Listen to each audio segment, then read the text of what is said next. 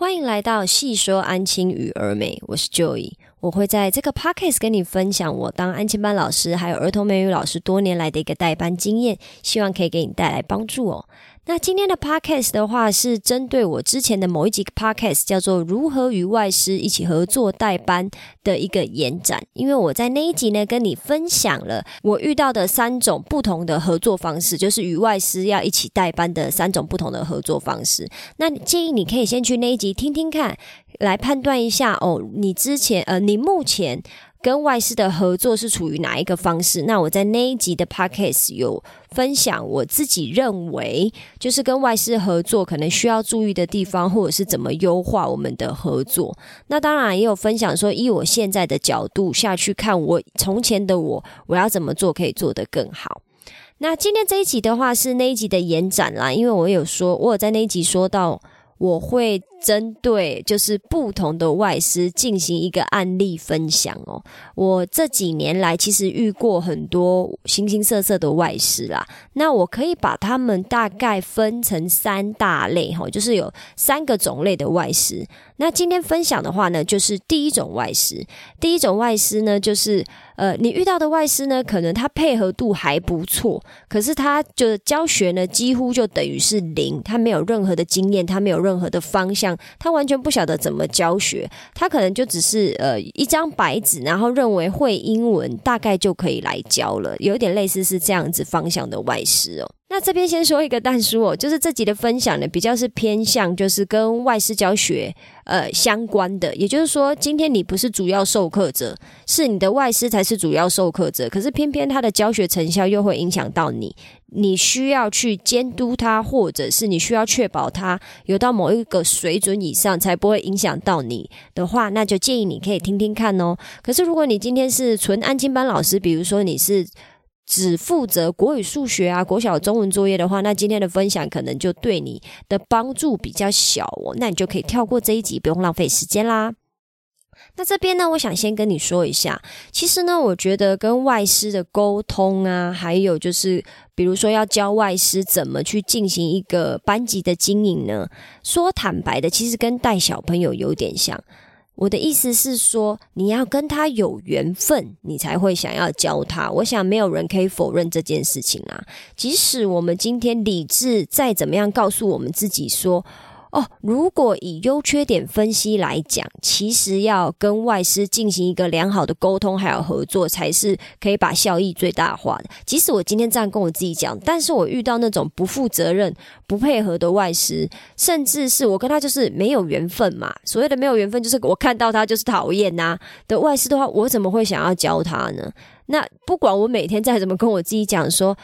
就你要冷静。他就是你的外师，你就是要想办法跟他合作。可是因为你看到他就很堵拦，你就会觉得说：“我真的不想要教你，我为什么要教你？”而且再加上这个工作内容可能其实不是我在负责的，可能是呃主管们在负责的。那当然了，所以我这边会特别提这件事情呢，只是想要先跟你说一个淡书，就是我并没有觉得，如果你的外师今天会影响到你的工作成效，你就一定非。跟他讲不可，我并没有这么觉得，因为即使是我自己有了这一些代班经验，或者是我跟不同的外师合作的这几年来，我坦白说，我也没有每一个外师都尽我的全力去教，因为有一些外师就是扶不起的阿斗。他就是来这边骗吃骗喝的，那你要怎么样使出全力去教他呢？所以希望你可以了解哈，如果你今天遇到的这个外师，就是你觉得尚可，然后你跟他的 chemistry 或者是你跟他的缘分也都还可以，你愿意教他，或者是你比我好一百万倍，你就是理智告诉你自己说，我就是要好好教他啊，不管我讨厌他还是。喜欢他，我就是要把这件事情做好。如果你这么厉害、这么优秀的话，我觉得你还是可以听听看，然后看看我给你的分享哦。那就像我刚刚前面讲的嘛，我今天要分享的是第一种外师，就是他就是白纸一张，配合度还可以，不要说很积极啦。因为我说坦白的，这年头你遇到的工作，哈。嗯，你要合作的对象会非常积极的人，真的在少数。所谓的积极呢，就是可能他在这样子的工作的内容下面，或者是他应该要负责的工作范围内，他可以超前部署到超乎我的预料的，其实我目前只有遇到一个，就是我现在配合的外事。那剩下的外事都是啊，你叫他做什么他就做什么啊，你没有叫他做了，他绝对不会做。那甚至是你叫他做的，他还可能有时候会忘记。我遇到的外师大概会这样了，那也有非常烂的。我之后也会分享说我遇到非常烂的外师。那今天分享的这个外师呢，就是我刚刚讲的嘛，呃，一直鬼打墙，就是呃配合度尚可的。那这呃，我还有。我遇过的这种外师呢，他们有一个状况是说，英文其实不是他们的母语，好，他们只是官方语言是英文。那因为现在在台湾，如果你要就是进行儿童美语的教授，就是合法的合法的儿童美语教授的话，其实你的官方语言要是是英文的，那你才可以来这边做一个合法的英文教学的呃上课的这个工作。那我遇到的外师呢，就是英文不是他的母语，所以。不是他的母语，就会有一个什么样子的状况？就是很有可能他上课的课程内容，或者是他在准备的教材跟自己的英文小练习的部分，其实会有文法上面的小错误。文法上面小错，因为就是我曾经跟他配的时候呢，他在上一个类似像阅读课，那阅读课里面难免还是会偶尔写到一些选择题或句子嘛，结果他句子里面的。文法一个非常小的文法，他就讲错了。那还是事后我在批改本子的时候才发现，因为通常本子会是外师先批改，批改完以后才会到我这边，然后我会再检查一次，看有没有写错的部分。那结果发现，哇塞！结果他在那一个环节就是是全错的。可能当下我在上课的时候，我刚好人不在教室，或者是我自己真的也在忙着做自己的事，没有注意到。这当然也是我自己的疏忽了。我当下并没有马上发现，结果我发现这个小错误呢，嗯，又没有办法，只好请他隔天的时候再跟所有的小朋友重讲一遍，然后跟小朋友讲说：“哦，他不小心口误讲错了。”因为我们不能让小朋友就是知道说，其实外师在文法这一块是有一点点需要加强的，所以我只好请。外师在隔天的时候呢，跟小朋友再重讲一次，然后跟小朋友说：“哦，这是他的口误啦。”那针对这个部分，就是如果你今天配合的外师刚好母语不是英文的话，你可能就要小心一点。所谓的小心一点，可能就是他在上课的时候，或者是他在上一些比较重要的观念，比如说刚好今天上的是文法课，或者是甚至是写作课，就是会牵涉到大量的文法的部分呢。你可能自己就是要多注意一点，可能他在上课的时候耳朵就要尖，呃，就是要敏锐一点，听他上课的东西有没有讲错。那当然啦，这个样子的话，其实配合的宗师会比较辛苦一点。然后再来呢，就是既然他其实没有什么教学经验，我所谓的没有教学经验，其实还是有区分的哦。因为有的人会认为，哦，有啊，我有一对一家教过，或者是我有在什么叉叉 A B C 进行过一对一的线上的那些英文课程的教授，有的人会认为这样是有经验的。那当然了，如果你跟完全零经验，就是这真的是他这辈子第一次教书的话。跟这样子比起来，你去有上过那种线上一对一课程的，那当然还是算是有经验的嘛。可是整体来说，我所谓的没经验，就是他没有教授过这种团班的课程经验，也就是他一次要面对十五二十个孩子，同时要去控班，要去经营班级，然后还要留意小朋友到底有没有听。呃，听懂或者是有没有跟上，有没有发呆的这种团班的课程，他如果没有任何的经验的话，请你拜托就把它当成白纸一张，白纸印章，从头教，从头开始教。因为有时候呢，说坦白的，我们自己会认为，就我自己也是这个样子，就是会认为你已经是大人啦，这些东西你不是自己应该要知道吗？你自己要知道怎么去备课啊，不然你来上班干什么？到底公司请你来干嘛？我以前就是走这个路线啊。就是我就是把你当成另外一个合作的对象而已，然后我不会去教你任何东西，这都是你自己要去想办法学起来的。不管你是要去问主管，还是你要上网学，那都应该是你自己要知道的。但是呢，想当然尔，时间是会带给人无数的经验，还有无数的教训。我知道，如果我继续这个样子下去呢，我跟我的外师其实是没有好好的。是，其实是没有办法好好的把一个班呃经营起来的。所以呢，时间呃时间在走哈，然后就是我也慢慢的学到了一些东西。我知道哈，我今天如果跟这样子的外师合作，其实是没有办法避免的，因为台湾。一直都有新的外师来到呃这边，可能想要做英文教学的工作嘛。那有经验的老师呢，可能也不一定愿意再继续待来待在你原本的班级，或者是因为学校制度或者是呃配置的情况下，好不容易这个外师已经教的不错了，他还是必须得因为轮调的关系去。调到别的班，然后你又要跟这种这种类型的外师配合的时候，你势必势必就是还是得从头教啦。那我已经慢慢的有一点屈服了，再加上说我自己本身对教学是很有要求，然后。我也是希望要有成效的，所以我没有办法接受我的外师呢，其实是一个很懒惰，然后没有认真上班、没有好好上课的那种外师。所以针对这种外师呢，我会建议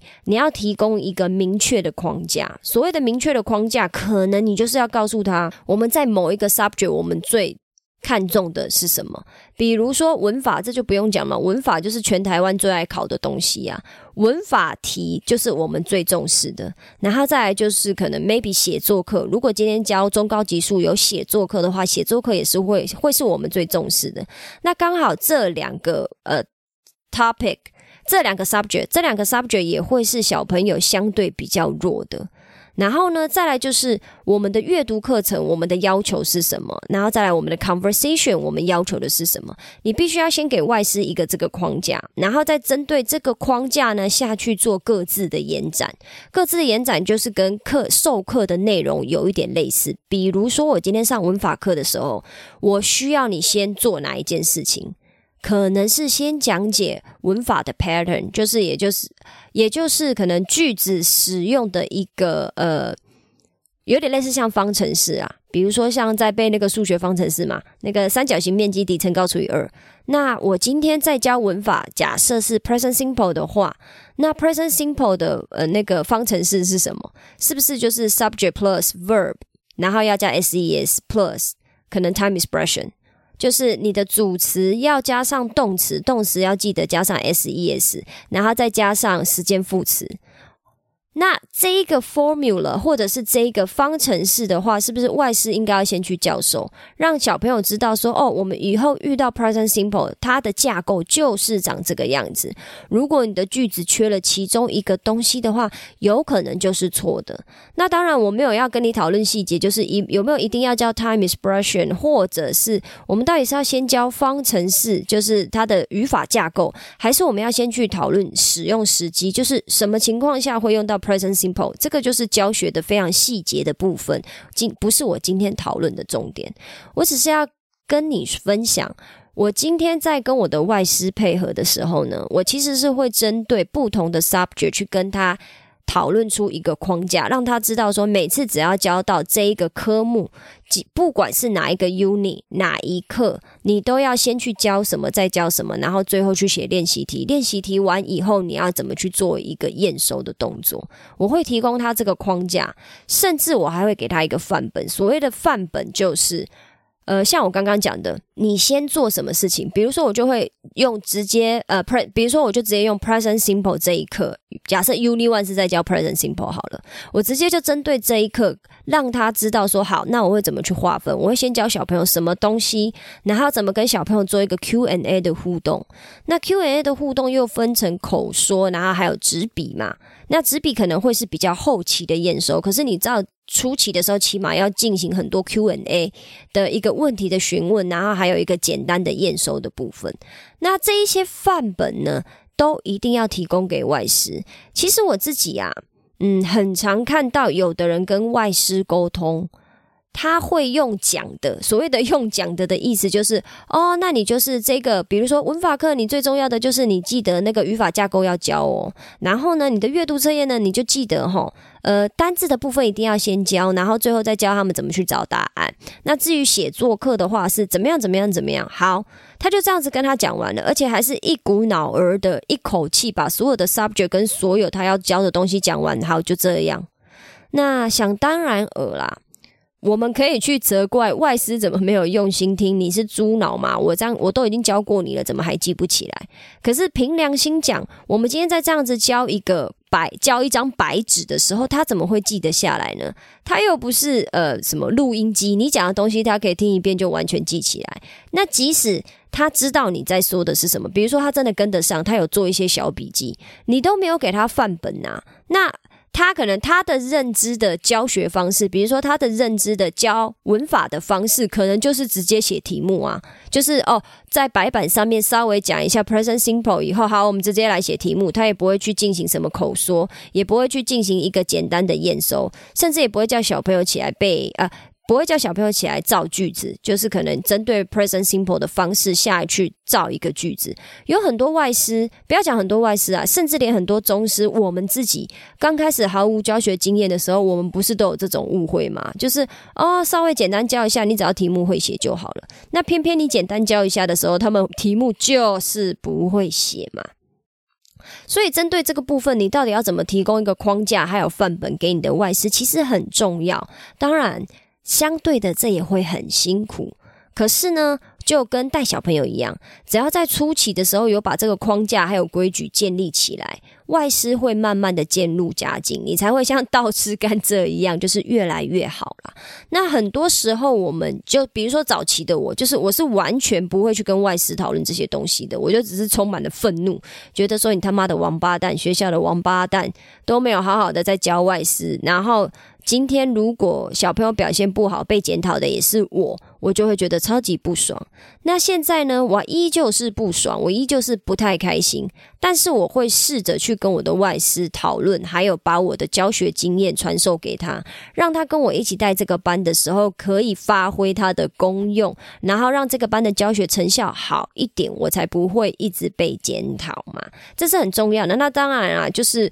我自己本人也是认为，小朋友今天既然花时间了，先不讲花爸爸妈妈的钱哦，他们每天来花。这个时间我势必要让他们带一些东西回去。我希望他们的英文是有进步的，这个对我来说是很重要的。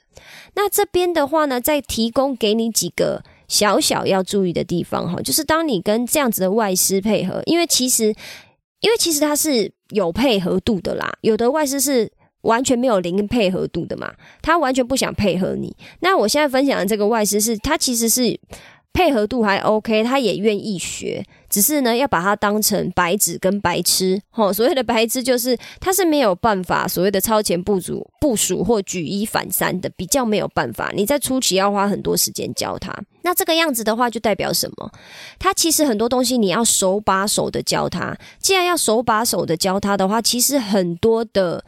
东西的 deadline 你就要压早一点，比如说我之前有分享过，跟外师进行一起。一呃，跟外师一起合作代班，他要上课的时候，我会请外师写 lesson plan，也就是说他在几点到几点的时候他要教什么，他在几点到几点的时候要写习题要批改，几点到几点的时候要跟小朋友做一个验收，甚至是呃，像我们的安亲班是会规定外师需要写自己的窝序，所谓写自己的窝序，就是他要出那个窝序给小朋友写。好，那你这个窝序，你到底是要上网找，还是你自己就是从零到一，就是你自己把它编出来？那都是你自己，你 OK 就好。但是我们这边会做到一个审核动作，就是你的英文练习到底适不适合现在这个孩子的这些孩子的程度，我们是会去看的。那他的这些 lesson plan 跟英文练习呢，你都一定要压早一点的日期。为什么？比如说 lesson plan 好了，明天要教授阅读课。结果你阅读课前才跟他讨论说，哦，你这个 lesson plan 这样不行。那外师他既然是没有外呃没有经验的外师的话，他其实是没有。办法当下直接脑子转过来，让你呃脑子转过来，然后直接把授课这件事情修正成你要的方式的。他一定是需要一些时间的转换，甚至是你在跟他讨论 lesson plan 的时候，有可能你都要花一点时间跟他解释。那上课前你才跟他讨论的话，即使你跟他讲了，即使哦你跟他讲了，他上课可能还是没有办法照你说的上。所以最好是要提早一点，比如说明天要交阅读测验嘛。假设明天是要教阅读课，哪里面有阅读测验，你最晚最晚今天就要跟他讨论完毕，看完他的 lesson plan 以后，起码给他一个晚上去吸收，或者是给他一个晚上去做一个简单的修改，让他隔天上课的时候比较可以朝着你要的方向去进行。这样子对你来讲会比较好。那英文练习就不用说啦。假设说他是隔天要写的英文练习，你上课前才跟他讨论，叫他修改，根本就不可能的事嘛。因为很多外师其实是到点儿他才会来上班的，他不会提早来的。有提早来的外师真的都是少数啦。所以我会建议你哈，在这一方面的协作，比如说你要教他交给你的任何纸本的东西呢，会请他要早一点，最晚最晚都是前一天要给你。但是像我跟我自己的现在的这个外师配合啊，我都是跟他压压最少要三天前的。那因为他配合度非常高，极高有够高，所以他也都会尽量在三天前给我，然后我们再进行一个讨论。再来呢，就是因为今天我分享的这个外师，他的嗯，就是他的归类是被被我归类在他是有配合度的嘛，所以呢，我们虽然很急，虽然说我觉得乌龟王八蛋，虽然我觉得。不是很高兴，就是为什么我还要带你？我带小朋友就已经很累了，我们还是要记得要给予外师好时间去练习，比如说练习怎么授课啊，练习要怎么去出那些呃单字啊，出那些英文的 word 啊，我们要给他时间去练习，呃，不要想说我教过你一次了，你就应该要会。虽然说我常常也会犯这个错误了，有时候我会觉得说。啊，林老师，诶，我不是已经跟你讲过了吗？你怎么还是又犯了一样的错误？可是说坦白的，我自己有时候在学习一些新东西，或者是在一个新的呃认知，比如说我的认知系统要升级的这个部分，我也常常会犯一样的错误啦。我也会会犯一样的错误，然后就是可能要犯错好几次以后，我才会完全把它学起来。呃，有时候我可能会对别人比较严格，那因为我对自己也很严格，有时候我就会想想。好，那不行，我自己要再更有耐心一点。这个是老天爷给我的修炼。那给予外师多一点的时间练习，还有讨论，然后你就是要一直追着他，一直追着他，让他知道说你很在意这件事情。那当然这边呢有一个例外，就是有时候呢，你希望跟老师可以就是早一点讨论他要授课的方向，或者是他的英文练习，就是要早一点给你。可是有时候呃，老师的。时间上的规划可能没有办法完全配合你的时间嘛，有时候难免一定会有这种状况。不要讲配合度好的老师啦，如果你今天刚好遇到的是配合度超烂的老师的话，可能就会遇到这个问题。那如果时间没有办法配合的话呢，我就会建议你要先挑重点科目，就是像我刚刚讲的，台湾最爱考的文法跟写作嘛，可能这两个就会是我的重点科目。但是呢，依照我自己对呃国中会考、教育会考这几年来，我自己是有在研究国中会考题目的，他们这几年来的方向呢。比较调整成阅读测验，以阅读测验为重了。就是他希望小朋友是真的看得懂英文要表达的方式，然后你针对这一篇文章里面他到底想要表达的重点是什么，小朋友要去找出来。所以呢，呃，接着呃这几年来呢，我觉得阅读测验或者是阅读文章的这一个技能也会是越来越重要的啦，不不再只是文法跟写作了。所以呢，针对这几个调整，呃，针对这几个嗯 subject 呢，老师可以去做一个微调了，就要看你们补习班的要求还有风气是什么。然后再来呢，就是呃，我觉得这个部分呢，也是我自己以前很常忘记，我后来才一直积极的要求我自己要去做到的，就是切割时间。什么叫做切割时间呢？就是我刚刚跟你分享的，比如说 lesson plan 啊。怎么去出英文的练习啊？你上课到底要怎么上啊？要先上语法架构，还是要先上什么的这种这些东西呢？是不是？其实说起来很很多很杂，要注意的小细节实在是太多了。那加上我们时间有限的情况下呢，我们有时候会很急着一股脑儿的把它教完以后，就希望外师可以赶快做好。可是就像我最刚开始分享的。必须要把外师也当成小朋友，当成一张白纸来教，所以我们要帮他划分阶段性的任务。比如说，我在这个阶段，假设说前两个礼拜好了，前三个礼拜，或者是你宽容一点，就是前一个月，我就只要求你比如说 lesson plan，你要提早给我，然后我们要充分的讨论去，呃，我们要充分的去讨论你的授课方式要怎么进行，你的时间要怎么去划分。可能我在前一个月，我就是主要就是火力全开在要求你这个，那剩下的比如说我需要怎么出啊，然后你改本子的的确实啊。的这一个部分呢，我还是会要求你，但是我的火力呢就会弱非常多，因为我要把我所有的火力先集中在我个人认为授课最重要的就是你怎么授课，你的 lesson plan 是什么，你有没有照表操课。好，那过了一个月以后，如果你觉得，嗯，他在 lesson plan 的这一块，就是说他的授课这一块已经进步很多了，我们接下来只要照着这个方向持续去努力就可以了。那我就会把这边的火力调小一点，然后开始去专攻他的单字。还有他的英文练习有没有出的到位？然后这一些东西呢，这些架构呢，我都有跟我的，我都会先跟我的外师说，就是说好，那我们现在先把重点放在什么什么什么地方。那可能这些东西是我会是我接下来会一直盯着你的点，那可能你自己就要去注意，要留意。然后下一个月的话，我的目标会放在哪边哪边哪边，我都会先跟我的外师讲。也就是我的阶段性的目标呢，虽然我不至于到跟我的外师讨论啊，因为我觉得跟他讨论就没有用嘛，他就是一个没有任何经验的一张白纸啊。怎么跟白纸讨论呢？通常讨论是对方也要有一点东西，你才有办法跟他讨论嘛。那既然外师是一张白纸的话，那就是由我规定。可是我会跟他讨论的，可能是比如说他有没有觉得，可能最近压力有点太大啦，啊，工作量有点不能负荷啦，或者是他有没有观察他小朋友在哪一个文法呃的吸收上面其实是有状况的。我会去跟外师做这样子的讨论，然后。经由这样子的讨论，还有沟通，或者是甚至像蔡康永讲的谈判，哈，因为他说他觉得没有沟通这种事情，他觉得人与人的相处其实都是谈判。他说的也挺有道理的，我觉得我很认同啦。那经由这些沟通呢，可能我们就可以慢慢的去呃增加我跟外师呃互相合作的一个，就是比如说流不流畅啊，然后我们有没有充分的互相合作。这样子的话，就可以把这个班级的经营，或者是这个班级的成效越拉越高嘛。然后最后呢，我要提醒的呢，就是耐心还有鼓励。我们一定要有耐心，还要鼓励外师，因为外师就是另外一个你要带的大孩子。我们要给老师呢，或者是大人，因为其实大人也是需要鼓励的啦。我在试着学习这一块。比如说，我会去鼓励我的家长，好，那当然鼓励家长呢，可能我初期会觉得很恶心，我会觉得有什么好鼓励的？鼓那个家长那个是他们自己的事啊，我光是带他的小孩，我就已经快要烦死了。